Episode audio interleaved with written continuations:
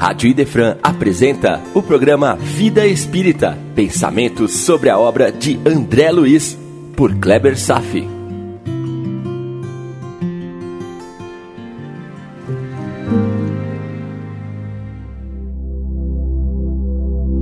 Nosso Lar, capítulo 46, Sacrifício de Mulher, parte 2. A mãe de André Luiz retornará ao mundo principalmente para a tarefa de ajudar o seu pai, Laerte. Isso revela uma grandiosa missão. Há muitos motivos para a reencarnação, mas para alguns espíritos, retornar pode significar um sacrifício por outras pessoas. É justamente o caso dela. André desejava que ela permanecesse um tempo a mais na espiritualidade mas os compromissos morais não podem esperar. E é preciso refletir sobre isso. Por maiores méritos sobre os esforços que André Luiz empenhava, todos os dias, em suas tarefas nas câmaras de retificação, ele ainda não conseguia fazer leituras mais lúcidas em relação aos compromissos espirituais relevantes, assumindo a atitude da procrastinação. Procrastinação. É compreensível tal atitude, pois que se constitui basicamente de uma regra ainda vigente no mundo dos homens. Ainda estamos mais comprometidos a empreender esforços com segundas intenções, para atender necessidades pessoais egoísticas. Preferimos isso do que cumprir com compromissos que venham atender um objetivo maior que o nosso próprio objetivo pessoal. Por isso, deixo para depois o que é mais incômodo. E assim vamos deixando para depois o exercício do que realmente é o mais importante em nossa existência: o compromisso com Deus, seguindo as suas leis. Ainda optamos pelo conforto do que pelo esforço.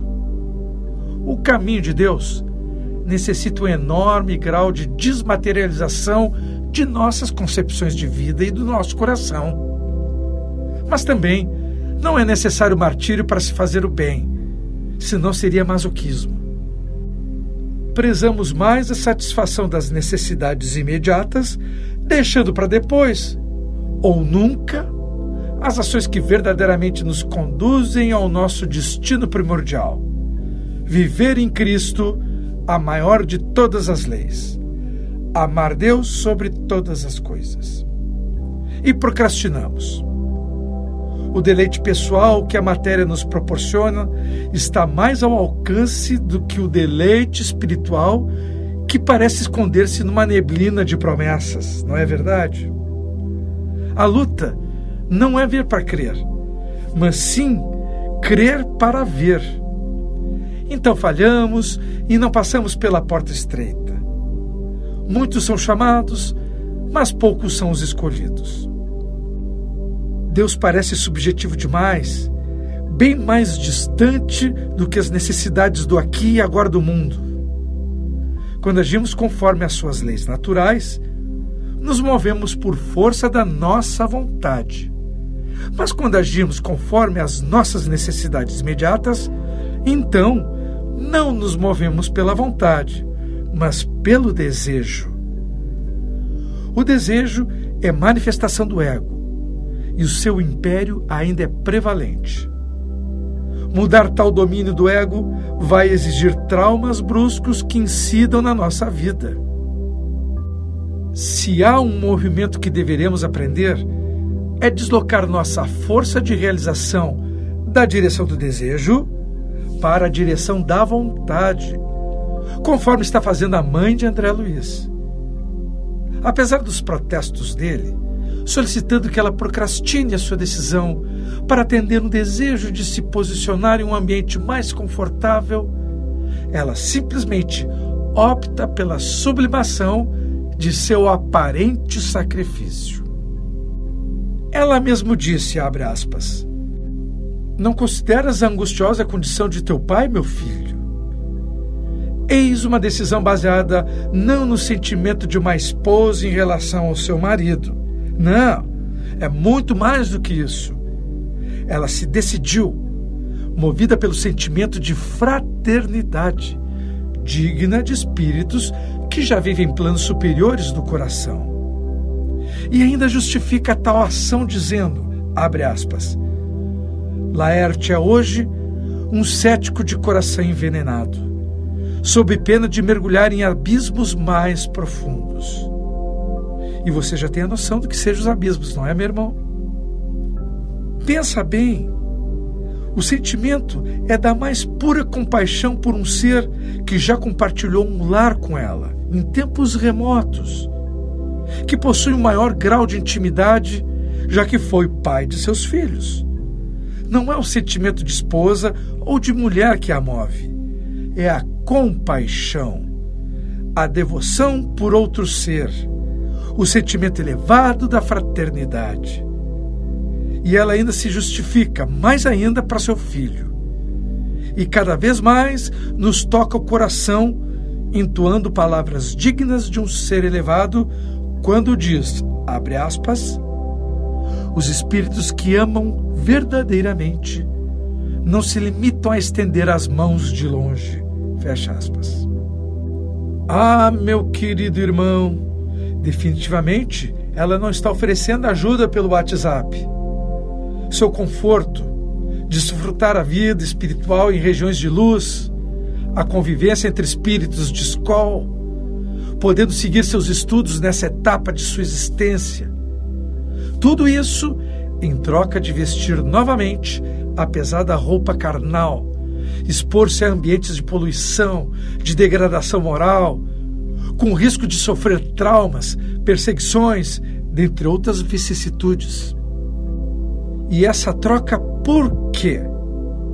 Por amor ao próximo, por aquele conhecido sentimento que é admirável e que brilha nos corações mais nobres quando dizem que não conseguiriam sentir a felicidade plena, sabendo que outras pessoas ainda sofrem.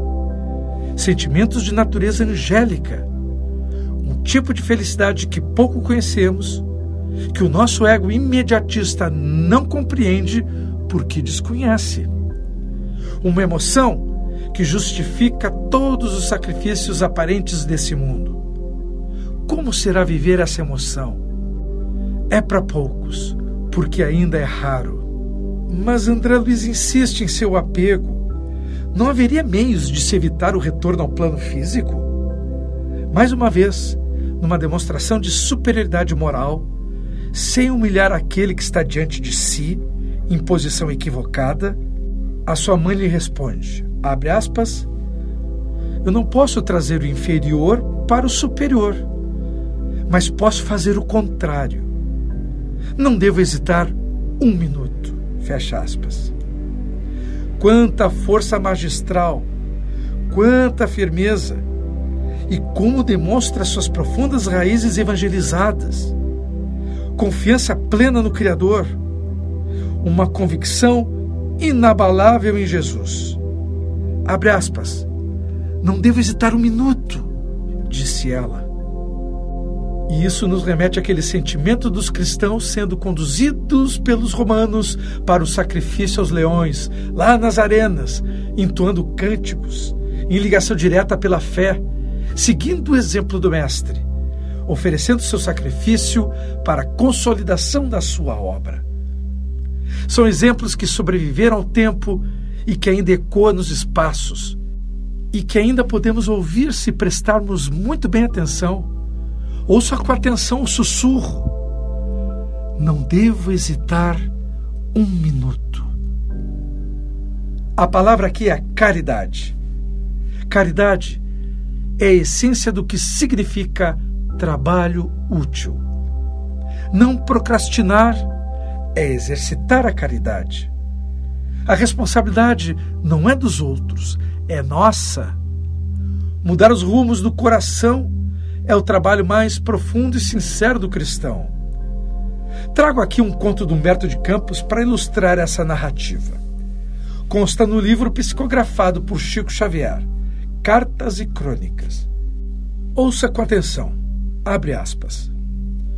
Diz você que os espíritos exageram os temas de caridade, lançando livros, escrevendo crônicas, pronunciando conferências e traçando anotações em torno da sublime virtude.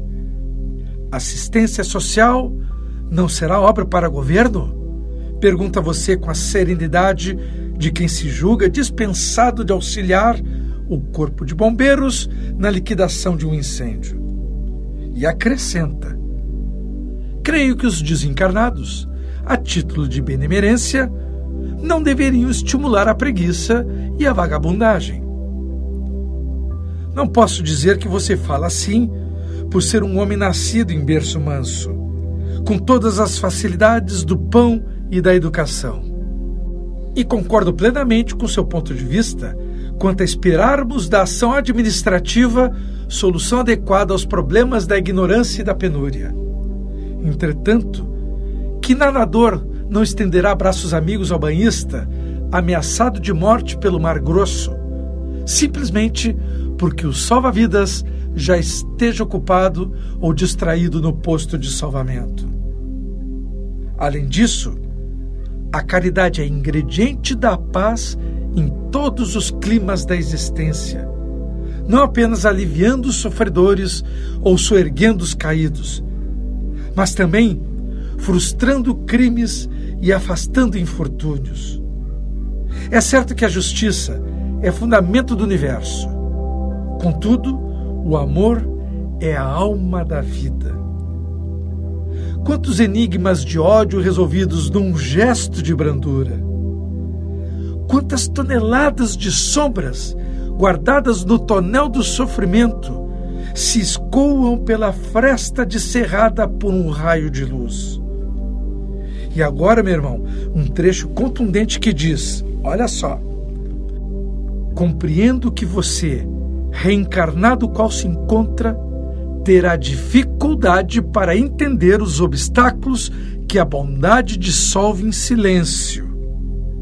Mas deste outro lado da experiência terrestre, como desencarnados, somos defrontados hora após hora por lições vivas que nos convidam a servir e pensar.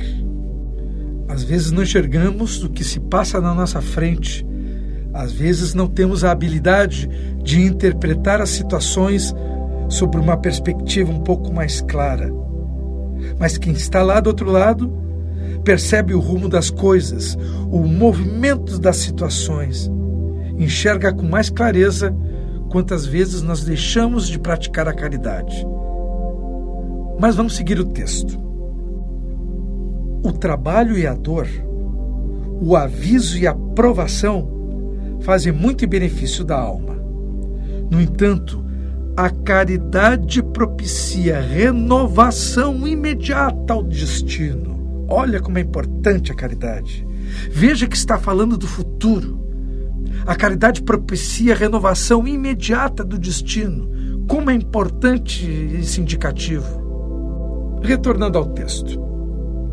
O Talmud, alinhando lições de sabedoria, conta que dois aprendizes do Rabi Hanina recusavam sistematicamente aceitar avisos e predições de adivinhos, fossem eles quais fossem. Houve um dia em que, penetrando na floresta, a fim de buscar lenha, ambos encontraram um velho clarividente que viu, em torno deles, vasta corte de malfeitores desencarnados, desejosos de dar-lhes perseguição e morte. Meu irmão, essa é a tal de nuvem de testemunhas que tanto fala Paulo de Tarso. Mas vamos seguir aqui a história. O mago, para não assustá-los em demasia com os detalhes da visão, olhou para as estrelas qual se buscasse nos astros as palavras que iria pronunciar e pedir-lhes considerassem os riscos a que se expunham, aconselhando-os o urgente regresso para casa. Sombrias previsões lhes pesavam na marcha. Mais razoável seria retornar ao aconchego doméstico porque provavelmente não sairiam vivos da mata. Riram-se os jovens da advertência, prosseguindo adiante.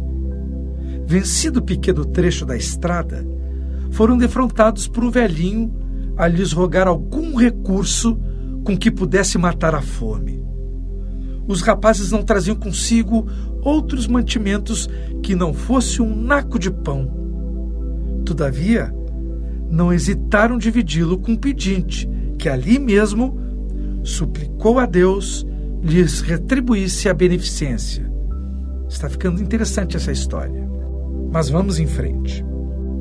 Os improvisados linhadores, sem maior atenção para com o incidente, muniram-se dos gravetos de que necessitavam e voltaram ao vilarejo, sem o menor contratempo que lhes queimasse a alegria. Certo homem, contudo, que observara a predição e aguardava os resultados, dirigiu-se ao clarividente, indagando com ironia: Embusteiro, como explica o teu erro? Os moços retornaram mais felizes do que nunca. O ancião, intrigado, procurou os rapazes e, notando-os libertos dos obsessores que lhes faziam acompanhantes, solicitou permissão para examinar os fardos que traziam. E desatados os feixes de lascas de madeira para acender as fogueiras, foi encontrada num deles uma serpente morta cortada ao meio. Vocês vieram, falou o mago. A morte esteve a ponto de os arrasar. O golpe, porém, foi removido. O que vocês fizeram para merecer a divina misericórdia que os livrou do desastre fatal? Um dos interpelados informou que o único episódio de que se lembrava era simplesmente o encontro com um velho esfomeado com quem haviam os dois repartido a merenda. O adivinho mostrou alegria indisfarçável e falou para o homem que o criticara: Tudo agora está claro. Que se pode fazer se a lei de Deus se deixa influenciar por um pedaço de pão? Olha que frase significativa. Até vou repetir. O que se pode fazer se a lei de Deus se deixa influenciar por um pedaço de pão. Ele está dizendo aqui, ó, o que, que eu posso fazer se um ato de caridade, de bondade, pode abafar um crime, pode abafar uma expiação, pode abafar um momento de dor. Já se diz muito que o amor cobre uma multidão de pecados. É isso que ele está dizendo. Olha só, que se pode fazer se a lei de Deus se deixa influenciar por um pedaço de pão.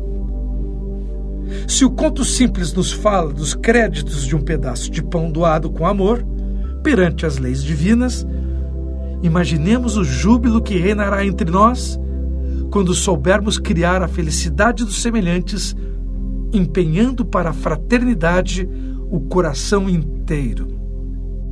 Esse conto não fala da felicidade imediata da matéria, mas da intraduzível felicidade que se manifesta de múltiplas maneiras, quando a nossa mente encontra-se em harmonia com um coração voltado ao próximo. Uma felicidade que nos deixa perplexos, que não são ensinadas exaustivamente pelos bons mensageiros de Deus. Quando a oportunidade de servir se apresenta, a procrastinação poderá ser o luto da felicidade. Felicidade que sempre se desdobra a quem age sem esperar, pelo bem do próximo. Esta lição pode estar distante de nós, é verdade, mas não significa que não exista. A mãe de André Luiz não hesita, enquanto a maioria de nós procrastinaria para ainda atender nossas necessidades imediatistas de conforto, de luxo, poder, que nada nos trará senão a certeza da dor do sofrimento. Pense com calma sobre isso. E agora, mais adiante no capítulo, um ensinamento doutrinário. Temos dito algumas vezes o fato de que antes de retornar ao mundo carnal, muitos espíritos adquirem o direito de opinar sobre a sua próxima reencarnação. Definir o estilo de vida, as características de suas provações e até mesmo podem ajudar a configurar seu mapa genético para expressar características corporais que favorecerão no cumprimento de suas tarefas. No entanto, meu irmão, a mãe de André Luiz está dizendo que o retorno de Laerte seguirá outra diretriz. Ele não terá direito de escolhas. Ele vai se submeter ao retorno compulsório. Isso acontece com a maioria dos espíritos errantes. Escolher as características de uma nova vida é uma conquista e obedece à meritocracia, à velha meritocracia. Teremos a chance em outro momento de aprofundar esse tema tão complexo. Agora vamos ao ápice, a grandeza do momento do retorno da mãe de André Luiz. O destino das amantes de Laerte. Amor fraterno é isso: fazer aos outros o que gostaríamos que fizessem conosco elas simplesmente retornarão ao mundo como suas filhas consanguíneas, meu irmão. Pensa nisso. E serão amadas com desvelo, por um coração devotado, empenhado em sublimar os sentimentos de ciúmes, revolta, desprezo. Tudo por amor e caridade. Além, claro, de ampliar o seu já grande círculo de amizades conquistados. A grandeza da mãe de André Luiz se revelará pelo seu espírito de renúncia, e seu exemplo certamente se estenderá não apenas dentro do seu círculo familiar, mas além das fronteiras do que ela mesma poderia conceber. Afinal, presta bem atenção. Como ela poderia imaginar que suas lições ao seu bem-amado filho, um dia, 80 anos depois, iria ainda emocionar e inspirar uma multidão de corações que somos nós, os leitores de nosso lar, e que ainda se seguirá por muitos anos ainda. Amor de mãe. Não há nada que seja mais intenso que o ser humano possa sentir. André Luiz que o diga. Hoje, para concluir, trago uma carta escrita por Humberto de Campos, desencarnado, para sua mãe na terra Deixemos que suas palavras nos inspire. Ouça. Hoje, mamãe, eu não te escrevo daquele gabinete cheio de livros, onde o teu filho, pobre e enfermo, via passar os fantasmas dos enigmas humanos, junto da lâmpada que aos poucos lhe devorava os olhos no silêncio da noite.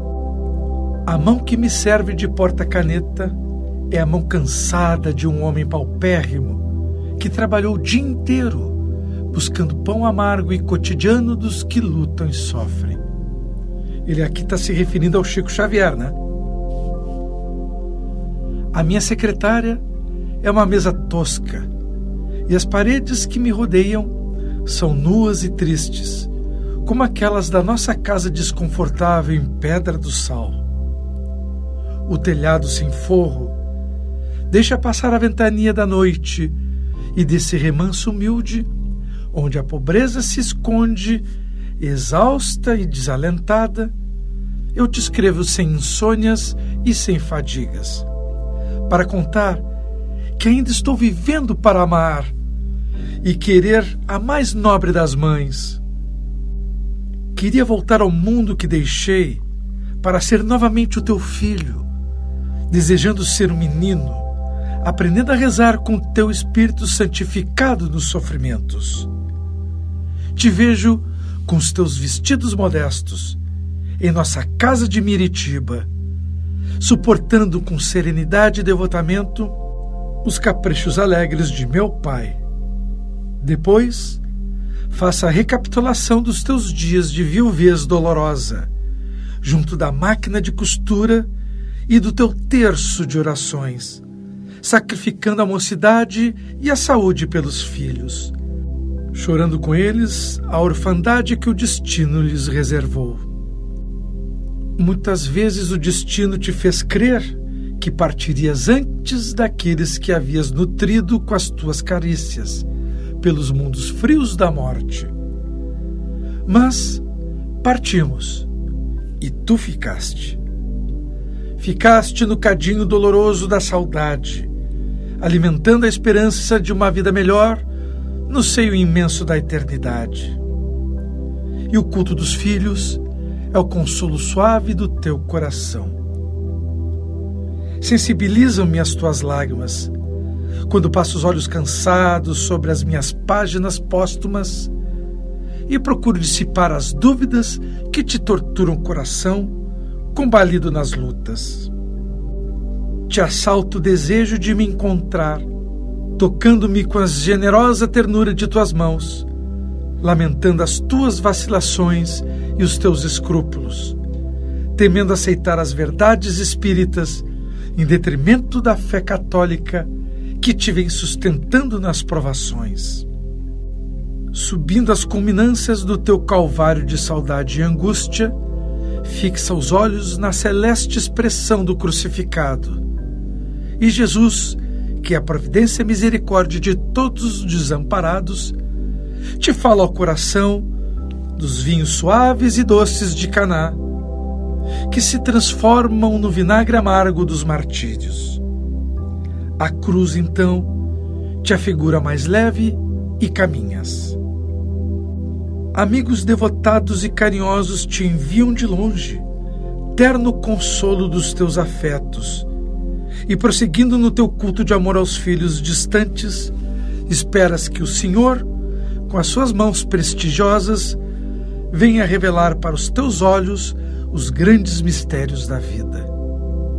Esperar e sofrer têm sido dois grandes motivos em torno dos quais seguiram os teus quase 75 anos de provações, de viuvez e de orfandade. E eu, minha mãe, não estou mais aí para te afagar as mãos trêmulas e os cabelos brancos que as dores santificaram. Não posso te prover de pão e nem te guardar da fúria da tempestade. Mas abraçando o teu espírito, sou a força que adquires na oração, como se bebesse um vinho misterioso e divino. Que lindo trecho ele escreveu aqui, né? Olha só. Eu sou a força que adquires na oração, como se bebesse um vinho misterioso e divino. Cada vez que a mãe dele rezava, chamando por ele, ele se aproximava e abraçava ela em espírito. E ela sentia uma força que adquiria no coração, como se ela bebesse um vinho misterioso e divino. Que bonito que ele escreveu esse trecho. Eu vou seguir em frente. Inquirido certa vez pelo grande Luiz Gama sobre as necessidades da sua alforria, um jovem escravo observou: não, meu senhor. A liberdade que me oferece me doeria mais que o ferrete da escravidão, porque minha mãe, cansada e decrépita, ficaria sozinha nas atividades do cativeiro. Se Deus me perguntasse, mamãe, sobre os imperativos da minha emancipação espiritual, eu teria preferido ficar não obstante a claridade apagada e triste dos meus olhos e a hipertrofia que me transformava no monstro, para te levar o meu carinho e a minha afeição, até que pudéssemos partir juntos desse mundo onde tudo sonhamos para nada alcançar. Mas, se a morte parte as algemas frágeis do corpo, é impotente para dissolver as algemas inquebráveis do espírito. Deixa que o teu coração prossiga, rezando no altar da saudade da oração, cântaro divino e santificado. Deus colocará dentro deste cântaro o mel abençoado da esperança e da crença, e um dia, no portal ignorado do mundo das sombras, eu virei de mãos dadas com a midoca, retrocedendo no tempo, para nos transformarmos em tuas crianças bem-amadas.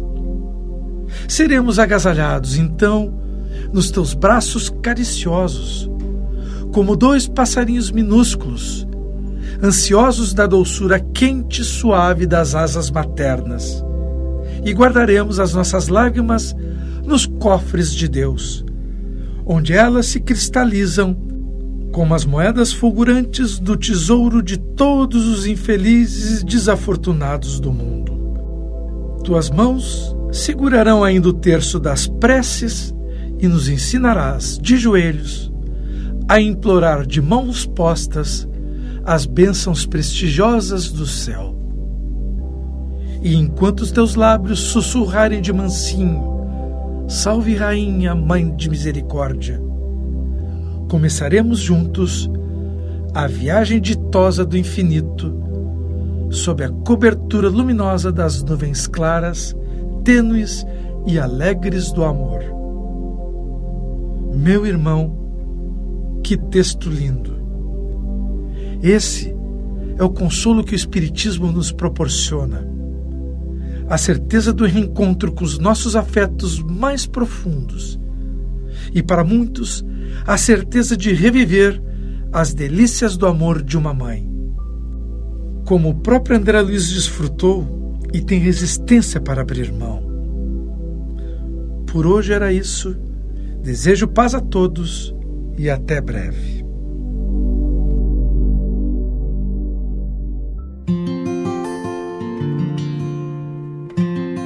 A Rádio Idefran apresentou o programa Vida Espírita por Kleber Safi. Todas as terças e quintas, às nove da manhã. Programa Vida Espírita